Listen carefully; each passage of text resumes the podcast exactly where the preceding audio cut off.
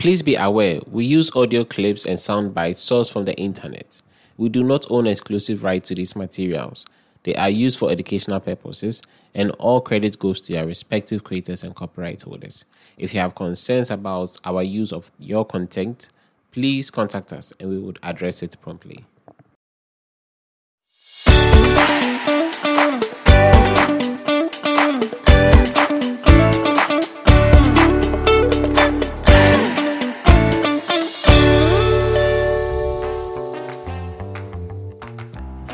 Hello, my fellow business health enthusiast. This is Selassie Kwame Tete, and I am thrilled to welcome you to the very first episode of Business Health Podcast.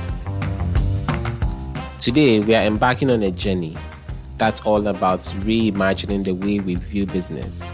It's about looking beyond profit margins and embracing a holistic approach to business health. Are you ready? Let's dive in. Our traditional view of business often revolves around financial success. But what if I told you that business can and should do more? Business health is the key. It's about finding the sweet spot where success, sustainability, and the well being of employees and the environment intersect.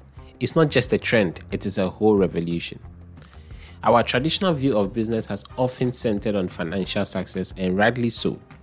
After all, businesses need to be financially viable to succeed or to be to, to survive in the environment in which they operate, right? But what if I told you that business can and should do more? What if I said that focusing solely on profit margins is like navigating with blinders on, missing the bigger picture? Business health is about broadening our perspective. It's about acknowledging that a business is not an isolated entity but a part of a complex ecosystem. It's understanding that a business success, sustainability, and the well being of its employees and the environment are all interconnected. This isn't just a passing trend, it is a revolution in how we perceive business. In fact, in our first example, consider Patagonia. So, Patagonia is an apparel outdoor company. It is founded by Yvon Chouinard. It is a prime example of a business that has made business health its core mission. Patagonia's financial success is undeniable, but what sets them apart is their unwavering commitment to environmental and social responsibility. Patagonia famously pledged to donate 1% of its sales annually to environmental causes. They also launched the Common Threads Initiative, the CTI, urging customers to buy less and reduce waste. They even repair damaged Patagonia products, giving them a second life instead of pushing for new purchases. In fact, in 2022, he announced to give the entire company in a very big way. Good Morning America on the 15th September 2022 reported this. Now take a listen.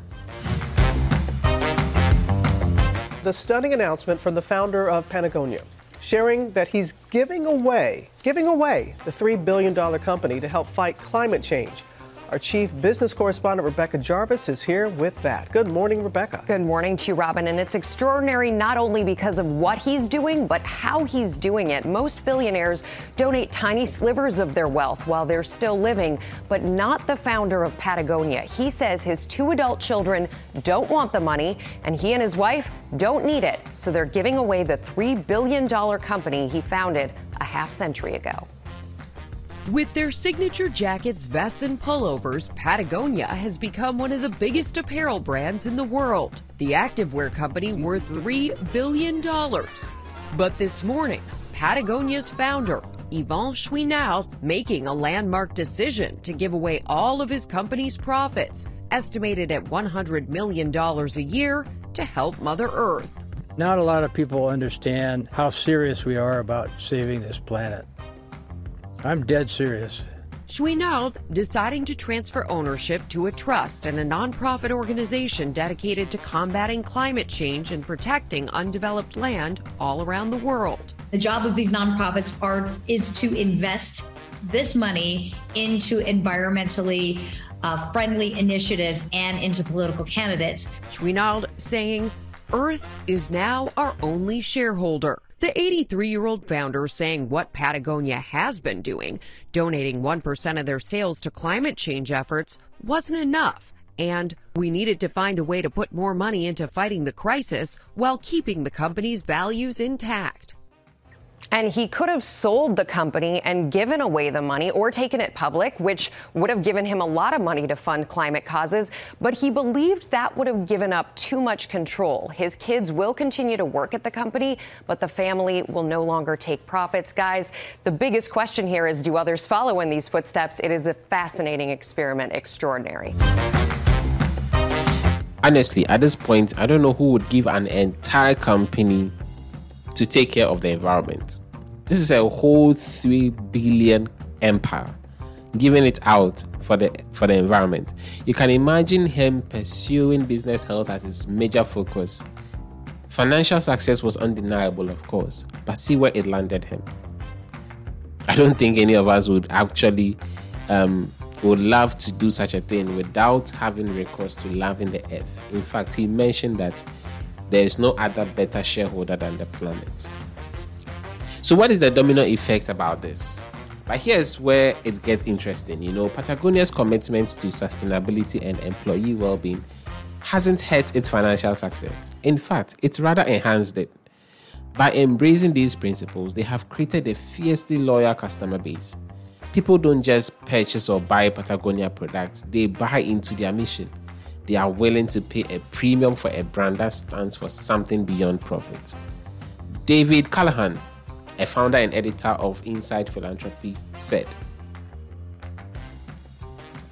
Even those who we call generous and uh, think of as big philanthropists, they don't give away a huge fraction of their wealth. So this is very different.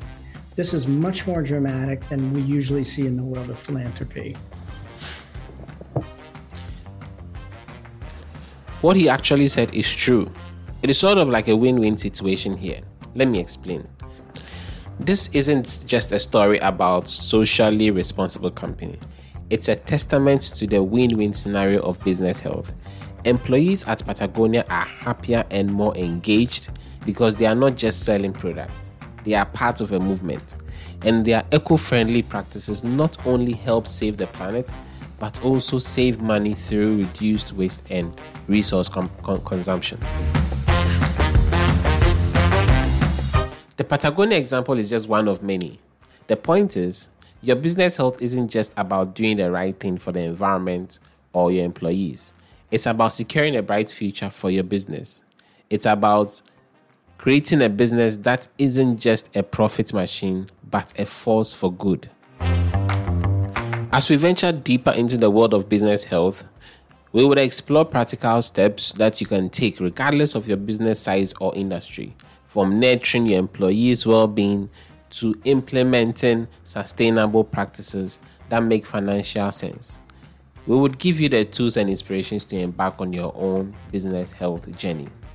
Now, for the part two of this, I'm going to talk about the well being or the employee well-being connection. There should be a connection, and I have practical examples to help you with this. Now, let's shine a spotlight on the unsung heroes of every business, which are your employees. They are not just the cogs of the wheel, they are the heart and soul of your organization. And when they are happy and healthy, they become your greatest asset. Today, I'm going to explore why prioritizing the well being of your employees isn't just a nice to have, it's an absolute must have. Consider Google, one of the giants in the tech world. It's not just their cutting edge technology that sets them apart, it's their commitment to employee well being. At Googleplex, which is the Google headquarters, employees can enjoy gourmet meals on site, on site fitness centers, and even take their pets to work. The result?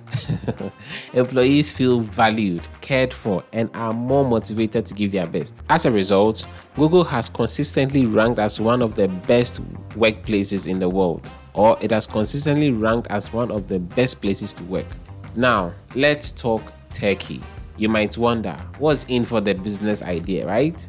Well, happy employees are more engaged, more productive, and less likely to seek opportunities elsewhere. They become like your brand ambassadors, spreading positive vibes both within and outside the workplace. Another example I would like you to imagine is supposing you are a sales force leader or you are a leader in a customer relationship management post. And imagine you take business health as a passion, you know, you take it to heart and you offer your employees six days of paid volunteer time off work per, per year, encouraging them to give back to their communities. At the same time, they're sort of pitching the customer service or your Salesforce idea to the community. You know, this doesn't just create a positive company culture, it also boosts employee engagement, which studies have shown that engaged employees outperform their less engaged counterparts. However, on the flip side, ignoring employee well being can be very costly. High turnover, decreased productivity, and increased absenteeism can gnaw away at your business health. Another example I like to put across is the, um, the example of Amazon retail business. Amazon itself is, is a retail giant. It faced criticisms for its warehouse employee working conditions. While the company has made strides to improve these criticisms, it has actually underlined the importance of addressing employee well-being concerns. Ensuring a healthy work environment not only promotes a positive company image but also reduces operational disruptions caused by employee dissatisfaction. So, what can you do for your employees? Start small. That is my best advice. Listen to their needs and concerns encourage work life balance, and provide resources for mental health support. Promote a culture of appreciation and recognition. These simple steps can make a big difference in the well being of your team. As I wrap up on this episode, remember taking care of your employees isn't just a nice to have, it is a must have for a striving and healthy business. In our next episode, I will dive even deeper into the fascinating world of business health, exploring how environmentally sustainable practices can make a difference. Until then, this is Selassie Kwame Tete. I'm signing off. See you later, guys.